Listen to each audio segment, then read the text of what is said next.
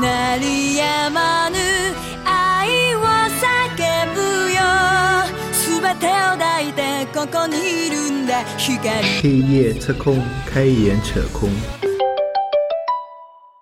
昨天在知乎上无聊搜了一下跳槽这个话题，很搞笑。就是说，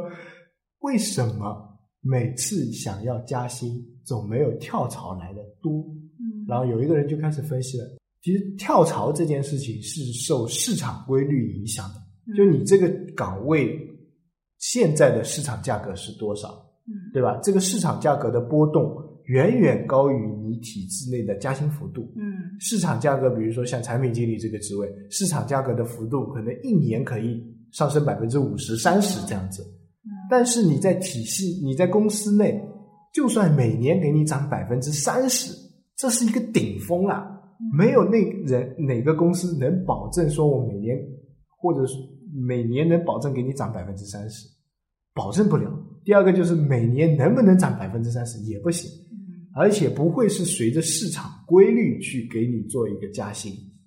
除非是初创企就业。是单股和大盘啊，对啊，除非初创企业，对大盘不可能有涨百分之五十、百分之三十这样子的，但是个股有可能会涨。然后，所以你的薪水永远是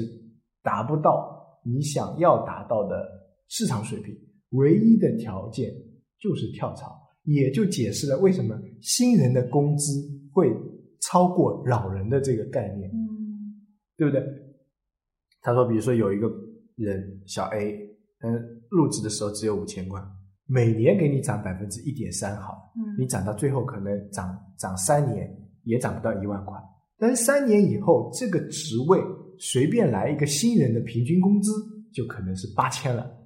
对不对？那那你这时候你要招一个稍微靠谱一点的，就已经一万了。然后小 A 就觉得，哎，这个他妈我心里不平衡了呀？为什么你我涨了三年，每年给我涨百分之三十，我也可能只涨到八千？你随便来一个新人就一万，不公平的，我也要出去。然后他就出去了，出去他以市场的估价估自己，他已经超过一万这个价格了，嗯然后去找到另一家公司，嗯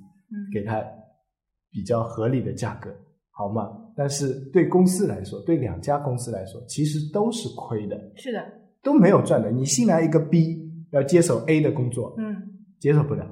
对不对？你除了打工的之外，谁都不赚。对，除了打工那个谁都不赚，公司还是亏的，所以整个就这也是一个泡沫，你知道吗？那这个其实是一个恶性循环。对，它有点怎么说呢？如果像那个正常的，我们认为传统体系就是老员工一个劲儿的往上加，然后慢慢慢往上走，每个都是一个就是进阶体系。但是进阶体系有个很大的问题，就是老员工因为知道自己可以一直都可以拿高薪，他就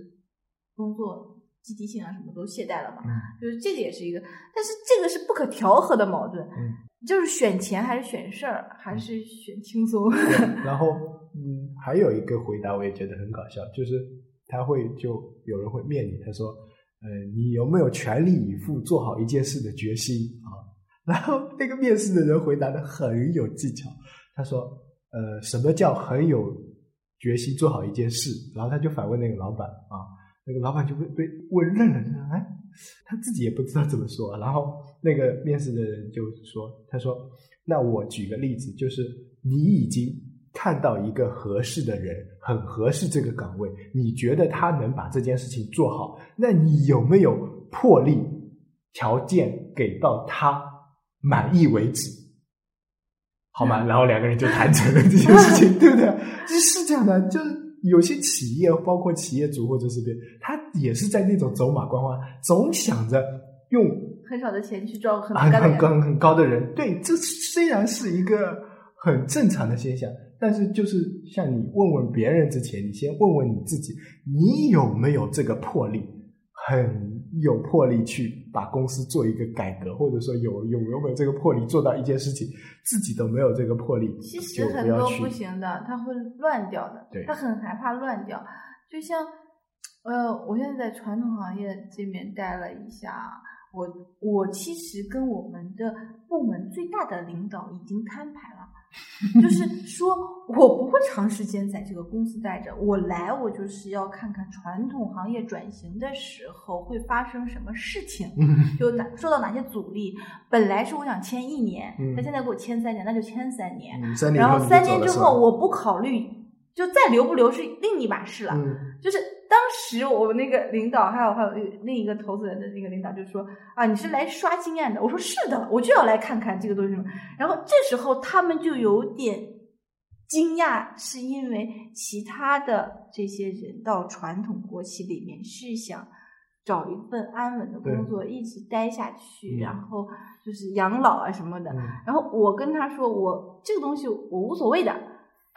我就是想看看那个是非典型用户，然后他就说，我属于那种世界很大，想出去看看啊。嗯我说我只要有好奇，我觉得这个好玩，我就会做；不好玩，我觉得没意思，我就不会去做，再去嗯做了。所以就因为这个事情，我觉得致使他们总是希望我做一些新东西，嗯就是就是让我做一些新的培训啊，新的这些文档啊，就是以前没有做过的。他想就类似像。可以把我的能力全都用上，所以他会把新的东西都都塞到我，让我去试验一下，这样是也好。但是不好的是什么情况呢？就是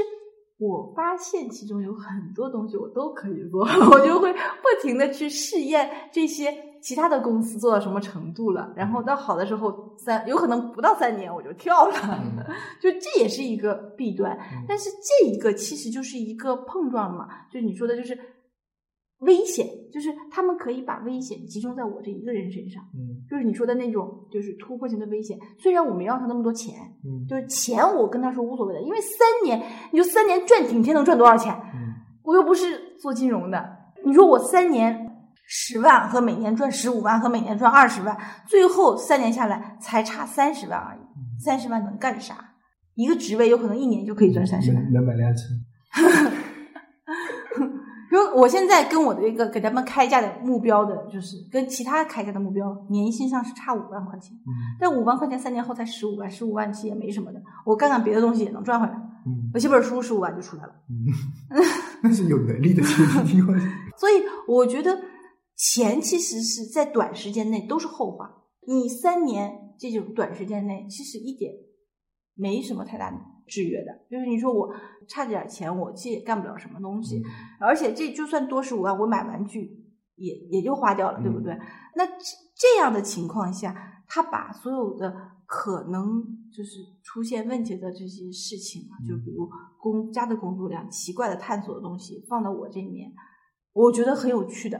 就是我可以有机会去干这。本来就是你的初衷嘛。嗯，然后嗯但是呢，这有个问题，就是其他跟其他人的交流就会出现矛盾。就是有些人会过来说：“哎，你现在精力很分散，什么都做，以后做不好的呀。”嗯，对，就就是就是会出现这种问题。嗯还有就是说啊，这个东西你为什么就是错的东西都可以上？我说我这个东西我就是要走规范流程，错与错错不错跟规范流程是两回事。嗯就是出现 bug 也要走规范流程，不是因为它出现 bug 了，我就可以不走规范流程，特意给它去改，嗯是不是？就是这是两两个问题嘛。嗯所以他们就很多不理解，说出现 bug 了，你给他上线了，你不马上改，为什么？就是要如果产品经理就很懂，你要你要规定规范流程，就会出现这种问题。嗯那你是选择就是破坏规范流程，还是马上就是搞这个？就两个优先的问题。是，就是你口口声声跟我说你在做规范流程，就一定要做规范流程。在规范流程中间出现问题了之后，你要推翻这个流程啊，那这就很奇怪了。你又不是敏捷开发，你说敏捷开发的话，我可以就这样，对不对？对很多事情啊，就是说说啊都有道理。是的，你说你有你的道理，他说他有他的道理，到最后其实问说到最后还是一句大白话，就问问你的初心，你自己想干什么？就是给人的感觉上，每一个都都是很零散的、很零碎的。然后我自己呢，很 happy 的，因为我这个也可以做做，那个也做做。但是在对方就是别人就是旁观者看来，就是你什么都没有对，做完，就。像比如说像你这样，别在别人看来啊，就呃不了解你或者说不清楚你的人看来，就哎你年纪也这么大了。还是做做这个，做做那个，嗯又没有定性，又没有一份稳定，那就是也不想稳定下来找一份工作。那你到底想干什么呢？对吧？那你说你现在这个，那你说再过几年年纪更大了，你可能就跳不动了。那有很多会有这种考虑的，对吧？包括其实像我这样，比如说我跳槽，我也会考虑很多，就我会考虑我这份工作是这样，我下一份工作会怎样，然后我考虑乱七八糟，比如说家庭的，如果包括自己事业的，因为咱俩的呃家庭情况不一样，虽然可能想法很接近，我也想去做。到处看看，做做哎，做做这个，做做那个，做做这个，做做那个，就找一些好玩的东西，试一些好玩的东西。对，这个也可能会对我们的职业是有一个帮助。但是的话，对稳定性威胁太大。也不是说对稳定性威胁太大，就是要考虑的因素会比较多。那我可能会考虑到第一个年纪的因素，第二个就是会考虑到家庭的因素，不允许你在这么。在这个阶段，比如说我们刚毕业这个阶段，哎，随便你玩，你想去玩这个玩那个玩那个，随便你玩。但是到了一定的年纪以后，比如说像我们这样已经而立之年，对吧？哎，这个话我爸都说过，真是的 感觉好像很大岁数一样。但是从职场上来说，确实是比较大的岁数。就 昨天在看那个话题的时候，就还会碰到一个问题，就是现在的 HR 面临很的问题是。你可能招过一百个人，但是你没有给任何一个没有给一个人办理过退休手续。我突然就意识到，对呀，中国的企业都很年轻，嗯，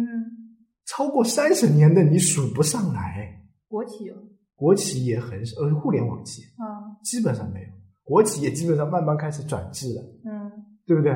是的。你说像我们像电信这种。算得上百年了吧？但是你说你移动都没有三十年啊！你想想看，对呀，对不对？这种你说什么？你说的牛逼点的国企，什么万科这种也没有三十年啊，也就这么成长起来的。所以接下来面临的一个问题就是你退休的问题会怎样？后就我突然意识到，对呀，我跟你的情况不一样，就是。背负的家庭责任会不一样一点，特别是尤其是男的跟女的也会不一样一点，所以在走下一份工作的时候，有时候可能真的不能那么任性了。啊，原因是这样的，我从来没有想到过退休这个概念，嗯，我就觉得我可以一直试验各种东西，试验到死，就是。但是现在出现一个问题，我想试验，人家不会给你这个机会。对方是否给我这个机会？他他有可能他觉得年轻人更适合，就是年轻人灵脑子更灵活。但是真正遇到事情的时候，他发现我比年轻人脑子灵活，因为我眼界可能看得多，我我试验各种东西多，就是很多概念。我他们都说我有的时候是过了九零后的生活嘛，但是很多九零后过的是八零后甚至七零后的生活，天天就是看看电视，就是这个样子。然后他们除了就是出外去玩一些聚会啊，就 party 啊，或者是旅游之外，他没有其他扩展就是行业眼界的时候，因为他也没有这个想法嘛。是。然后，所以有的时候最后他们。甚至会感觉他们迫不得已把一些新东西让我来去总结实验 这种，然后我有的时候不是现在给传统行业讲一些就是关于就是就是互联网的这东西嘛，嗯，那他们有的时候就因为我的年纪觉得，还有就是我以前不是在运营商，现在在国企嘛，就觉得我的眼界是不开拓的，就我的思维是比较保守的，嗯，然后等到聊完了之后，他们觉得，哎呀，你为什么自己不创业啊？然后但是我就想，傻逼才创业，就是。我我本身这样不停的去试验东西挺好玩的，但是我现在面临一个就是我明年就真正的周岁三十五岁了，有可能所有的跳槽工作也就不给我机会了。对啊，不给你我跳公务员都不能考。对啊，我跳我就只能跳成总监级，就是我不喜欢的那一部分，就是我是否到一个创业公司，就是就是 A 轮左右的这个创业公司去做一个管理层，这是我不喜欢的。我压根儿都一点都不想做管理层，就甚至我觉得。我，你给我高工资，让我做执行，让我做很多执行，都比我做一个管理层要好。所以这个就是跟我自己的这个现在的这个年龄和这个东西矛盾了吗？就矛盾了呀。嗯，就可能到了你三十五岁，说的夸张一点，比如说三十五岁还好，等你到了四十岁的时候，你就根本是跳不动了。人家筛选简历的时候就直接三十五岁以下，呃，或者接到的接到的全都是找经理、找总监，就是我们这边需要一个。就是运营总监，就我们是个初创公司，我们需要一个就是产品产品总监，需要一个什么什么这种。那这种东西其实是不是我爱好的？就是嗯我根本就不管你什么兼不兼，什么嗯什么搞的，所以还是要有一个职业规划，但是往往有时候你的职业规划没有用啊。跟市场是不匹配的。但是它是一个现在的情况是，你计划没有变化快嘛，嗯所以我还是很喜欢，很希望我可以一直做新东西，做到嗝屁为止。然后我现在目标是什么呢？刚开始是互联网，然后我现在往就是互联网就是传统行业转型嘛。嗯然后我的终极目标是工业四点零。嗯工业四点零的好处就是在工业当中，我绝对算是年轻人，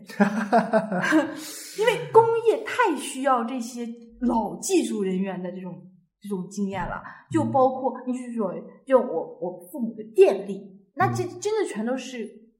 老的人传授的啊。然后还有一些工业的这种大型工业的这种东西，还有说，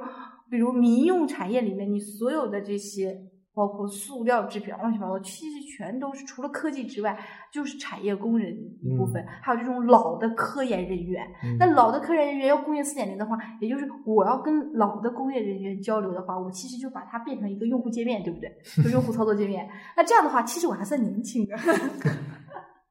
所以很多东西是很无奈的。现实当中，你做一个决定或做一个决策的时候，就好难说啊，这东西。最近自己也面临这样的决定，所以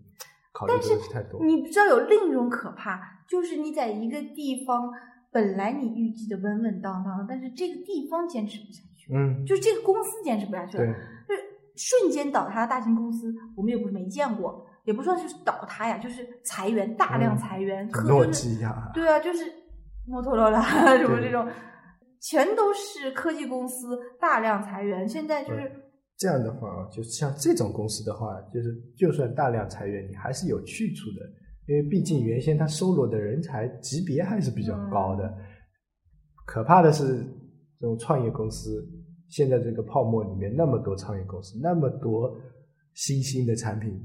比方说说的大家都知道，就大家可能都想，比如说快递跟滴滴，嗯。现在快递基本上已合并了以后，基本上我们已经没有看到它的消息。是的，就是用滴滴。对，基本上都已经用滴滴了。快递上也还是两个，一号专车跟滴滴，呃，对那个快出出租车嗯，对啊。那快递上已经有，呃，滴滴上已经有很多了，嗯什么快车，什么顺风车。那也就是说，其实滴滴，呃，快递算挂了的然后它就是被被吸进去的，对，吸吸到那个滴滴稀释到的。那边去。嗯，那像这种公司也算成功了吧？嗯从我们外面的人定义来说，它融了那么多资，企业品牌形象也 OK，其实它也算是失败了。对，那如果像这种公司倒掉的时候，那我们这一波人怎么办？你就算无那个秘密无密，不就是去对就下去就对，等等等到这个这个互联网大的泡沫没有的时候，没有那么多现金，就是热钱来支撑这么多小创业公司的时候，啪叽没的时候怎么办？这时候只能大船上的人还有可能能花几艘小船让你坐一坐，小船上的人就直接被一个浪所以我觉得现在向传统行业渗透的互联网人员一定要想好，要快，因为传统行业的好处就是它是一个根基很深的，它嗯不像互联网说，我我倒了之后，我这些做做意义卖掉，人就散了，它的东西还在，也就是它这个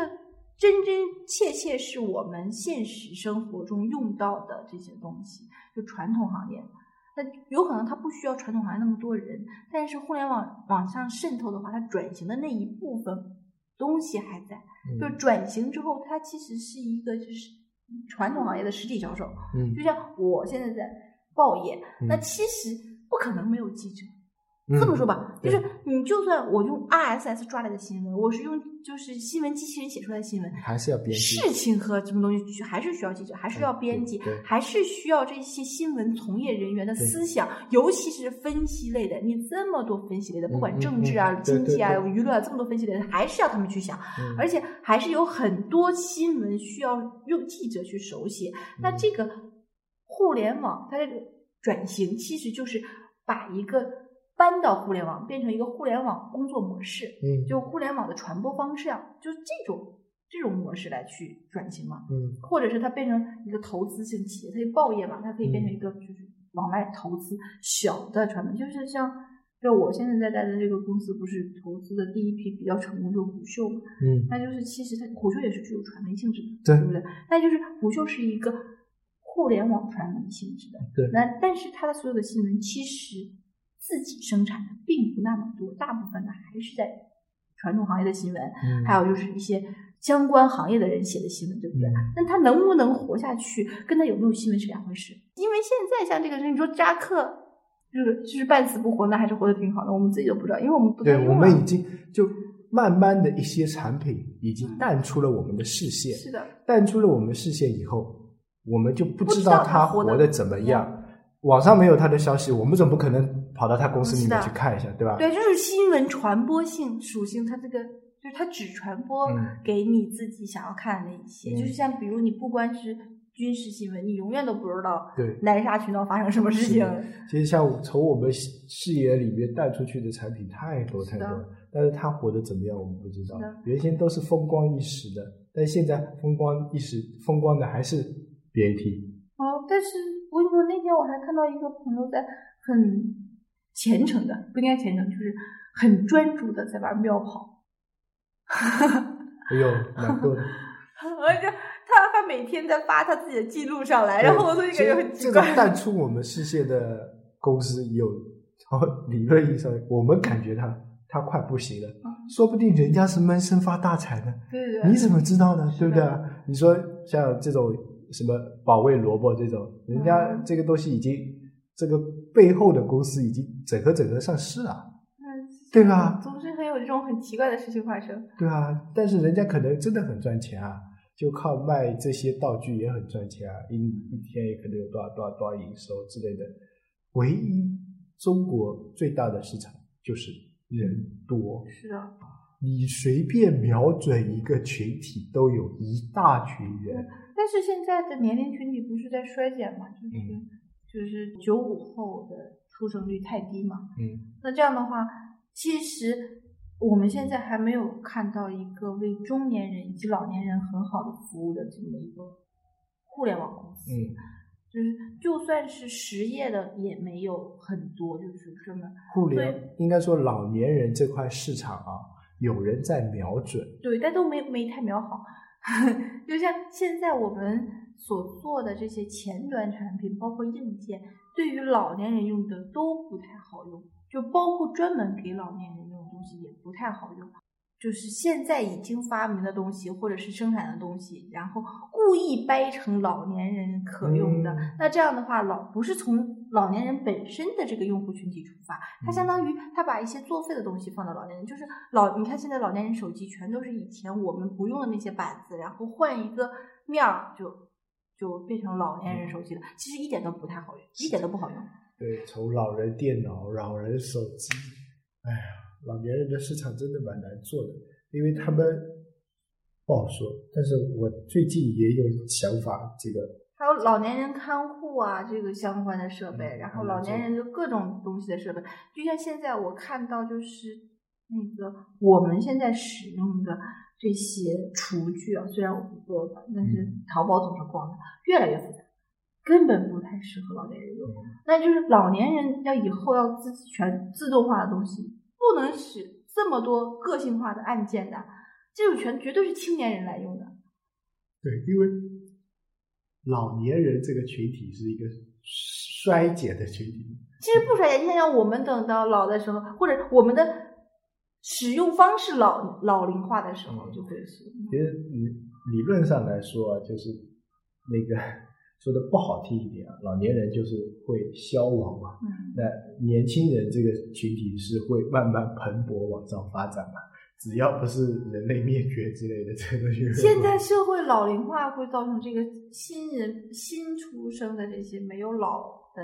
老的快，你一年左右老的对对人，对就是新出生有可能是他一半儿嘛啊，那你你老年的市场其实就大了，但是呃，老年的市场会还是会衰减。那新，那你这么说，新人的市场老也会在衰减呀？你这些新人，对呀，出生率低，你会变成中年，就是青年人，正青年人变成中年人，中年人变成老年人。你如果是一个倒三角的话，那你是不是倒倒倒三角太夸张了？倒倒梯形的话，现在就是一个倒梯形，嗯对，而且像你这样还要照顾你父母，嗯，而且双方父母都是不会直接自己使用电子产品的，这跟我的父母又不太不一样，对。呃，所以你这边更需要老年化的一些东西来配备，对吧？嗯，好吧，要不要进军一下老年市场？